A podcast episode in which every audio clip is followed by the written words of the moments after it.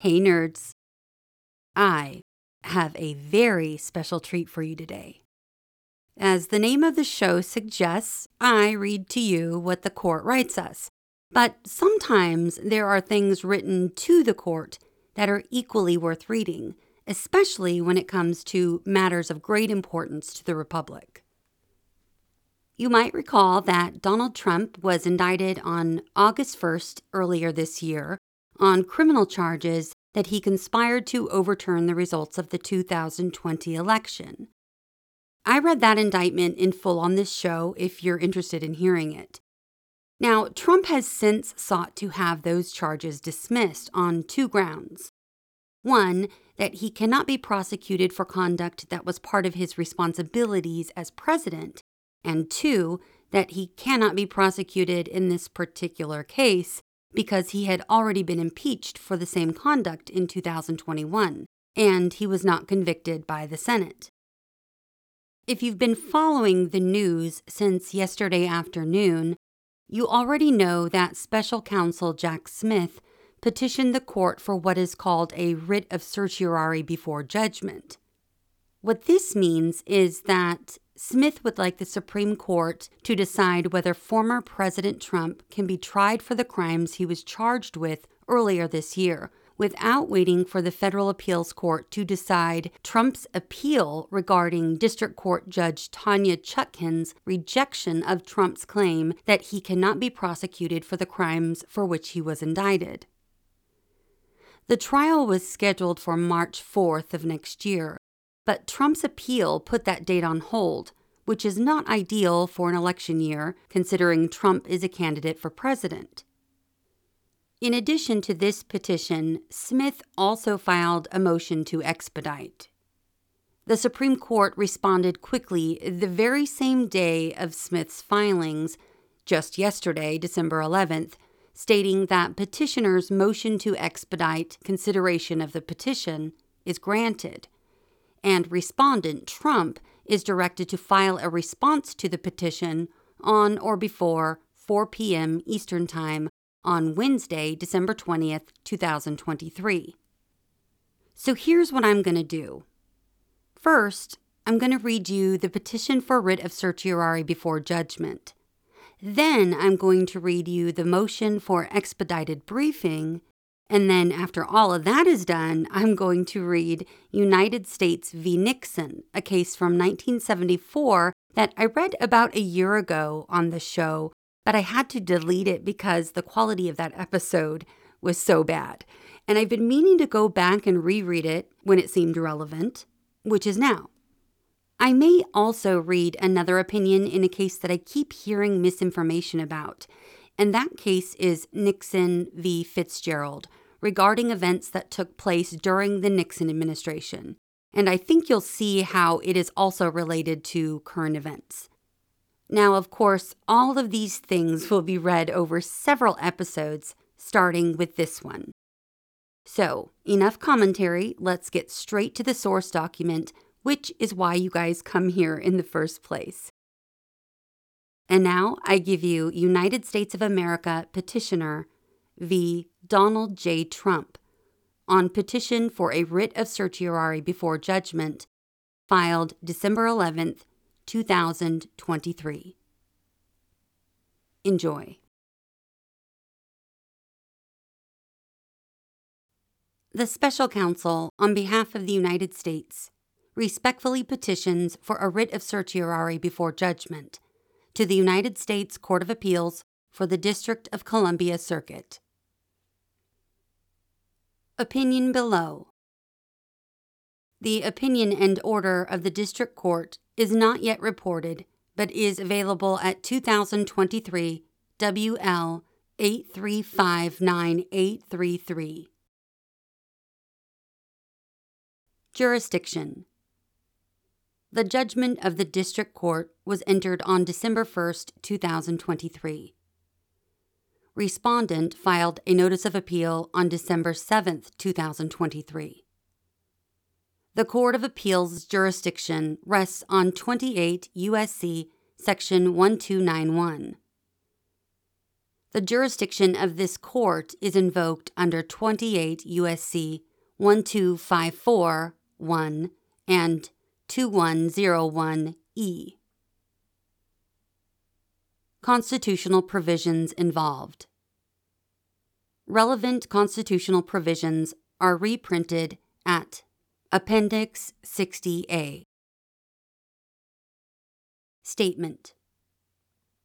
This case presents a fundamental question at the heart of our democracy: whether a former president is absolutely immune from federal prosecution for crimes committed while in office, or is constitutionally protected from federal prosecution when he has been impeached but not convicted before the criminal proceedings begin. The District Court rejected respondents' claims, correctly recognizing that former presidents are not above the law and are accountable for their violations of federal criminal law while in office. Respondents' appeal of the ruling rejecting his immunity and related claims, however, suspends the trial of the charges against him, scheduled to begin on March fourth, two thousand twenty-four. It is of imperative public importance that respondents' claims of immunity be resolved by this court and that respondents' trial proceed as promptly as possible if his claim of immunity is rejected. Respondents' claims are profoundly mistaken, as the District Court held, but only this court can definitively resolve them. The court should grant a writ of certiorari before judgment to ensure that it can provide the expeditious resolution that this case warrants, just as it did in United States v. Nixon, nineteen seventy-four. one. Respondent served as the President of the United States from January two thousand seventeen until January two thousand twenty-one. The indictment alleges that respondent engaged in systematic and deliberate efforts to overturn the results of the two thousand twenty presidential election and prevent the lawful transfer of power to his successor. On August first, two thousand twenty-three, a federal grand jury sitting in the District of Columbia charged respondent in a four-count indictment. Count one, which charges a conspiracy to defraud the United States in violation of eighteen U S C three seventy-one, alleges that respondent, then a candidate seeking re-election to the presidency, conspired with, among others, several individuals outside the executive branch to overturn the legitimate results of the two thousand twenty presidential election by using knowingly false claims of election fraud to obstruct the federal government function by which those results are collected, counted, and certified. The indictment further alleges that respondent aimed at accomplishing the conspiracy's objectives in five ways: using deceit toward state officials to subvert the legitimate election results in those states, using deceit to organize fraudulent slates of electors in seven targeted states and cause them to send false certificates to Congress, leveraging the Department of Justice to use deceit to have state officials replace the legitimate electoral slate with electors who would cast their votes for respondent, attempting to enlist the vice president to fraudulently alter the election results during the certification proceeding on January sixth, two thousand twenty-one, and directing supporters to the Capitol to obstruct the proceeding, and exploiting the violence and chaos that transpired at the United States Capitol on January sixth, two thousand twenty-one. Counts two and three, which incorporate allegations from Count one, charge conspiracy and substantive violations of eighteen U S C fifteen twelve C two for corruptly obstructing the certification of the presidential election results on January sixth, two thousand twenty-one. Count four, which likewise incorporates the allegations from Count one, alleges that respondent conspired to violate one or more person's constitutional right to vote and have one's vote counted, in violation of eighteen U S C two forty-one. The District Court scheduled the trial to begin on March fourth, two thousand twenty-four, with prospective jurors set to complete questionnaires on February ninth, two thousand twenty-four. Central to its selection of a March fourth trial date was the District Court's recognition of the public's right to a prompt and efficient resolution of this matter. two. Respondent moved to dismiss the indictment on the grounds, inter alia, that he enjoys absolute immunity from criminal prosecution for acts taken within the outer perimeter of his official responsibilities, and that the indictment's allegations all fall within that scope. He also argued that double jeopardy principles and the impeachment judgment clause in the U S Constitution, Article one, Section three, Clause seven, barred his prosecution. The government responded that a former president has no such absolute immunity from federal criminal prosecution, that even if such immunity existed, it would be narrower than the outer perimeter standard that defines a president's immunity from civil liability. That even if that standard applied, the indictment should not be dismissed because it alleges conduct falling outside the outer perimeter of a president's official responsibilities, and that respondent's double jeopardy argument lacks merit. The District Court denied respondent's presidential immunity claim and his related double jeopardy claim. The court concluded that the Constitution's text, structure, and history support the conclusion that respondent may be subject to federal investigation, indictment, prosecution, conviction, and punishment for any criminal acts undertaken while in office.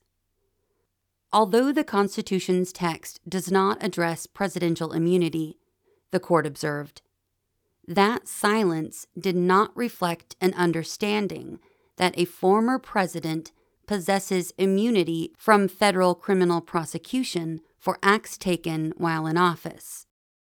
To the contrary, the court explained, the one constitutional provision that respondent invoked, the Impeachment Judgment Clause, U S Constitution, Article one, Section three, Clause seven, cut against his immunity argument. The Impeachment Judgment Clause provides, judgment in cases of impeachment shall not extend further than to removal from office and disqualification to hold and enjoy any office of honor, trust, or profit under the United States. But the party convicted shall nevertheless be liable and subject to indictment, trial, judgment, and punishment, according to law. The court noted that the clause's first part limits the penalties of impeachment to removal and disqualification from office, and the second part clarifies that the party convicted may face later criminal prosecution, but that any further punishment may not come from the legislature. The District Court reasoned that several features of the Impeachment Judgment Clause undercut respondent's assertion that it confers any immunity from criminal prosecution.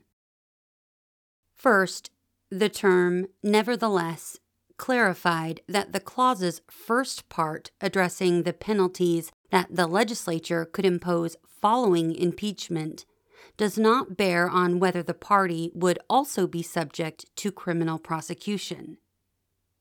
Second, materials written contemporaneously with the Constitution, such as those from Alexander Hamilton and James Wilson, did not reflect the view, let alone a widespread consensus, as respondent contended, that the impeachment judgment clause renders former presidents immune unless they were impeached and convicted. Third, respondents' interpretation of the impeachment judgment clause relied on a negative implication that a president who is not convicted in an impeachment proceeding cannot face criminal prosecution. That reflected neither logic nor common sense.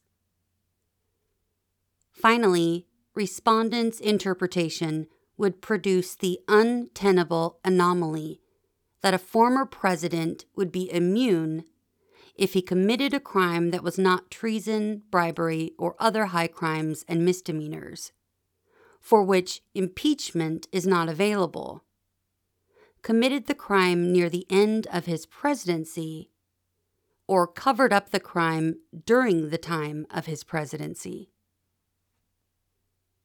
Turning from text to structure, the district court reasoned that the public interest in a former president's criminal prosecution outweighs the theoretical asserted burdens such a prosecution entails.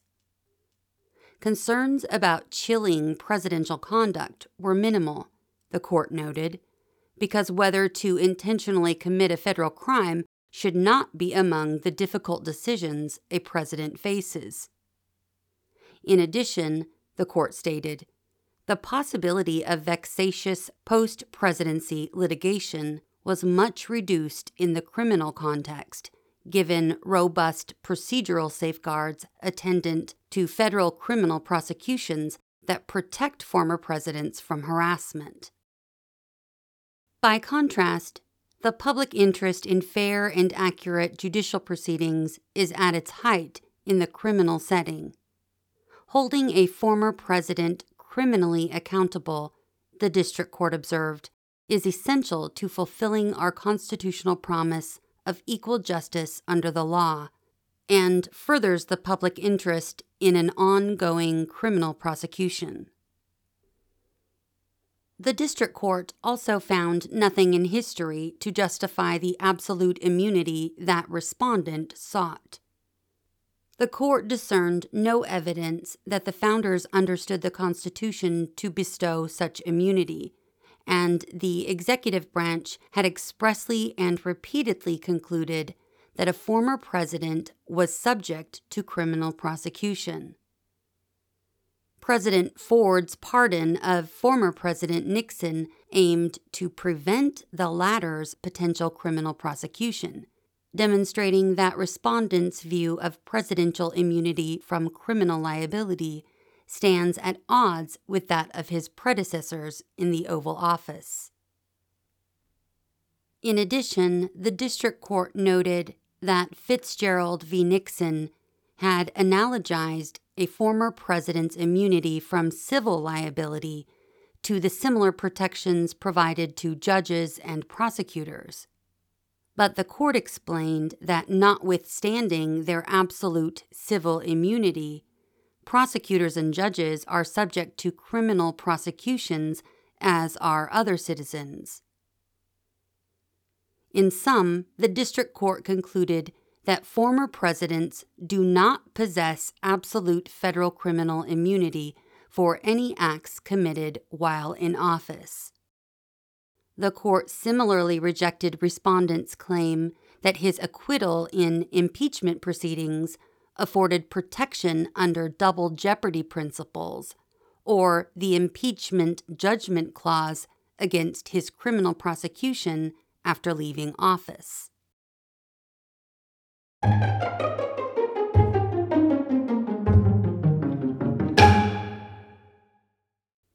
We've come to the end of part one of this petition, but don't worry, next episode we will pick up right where this episode left off.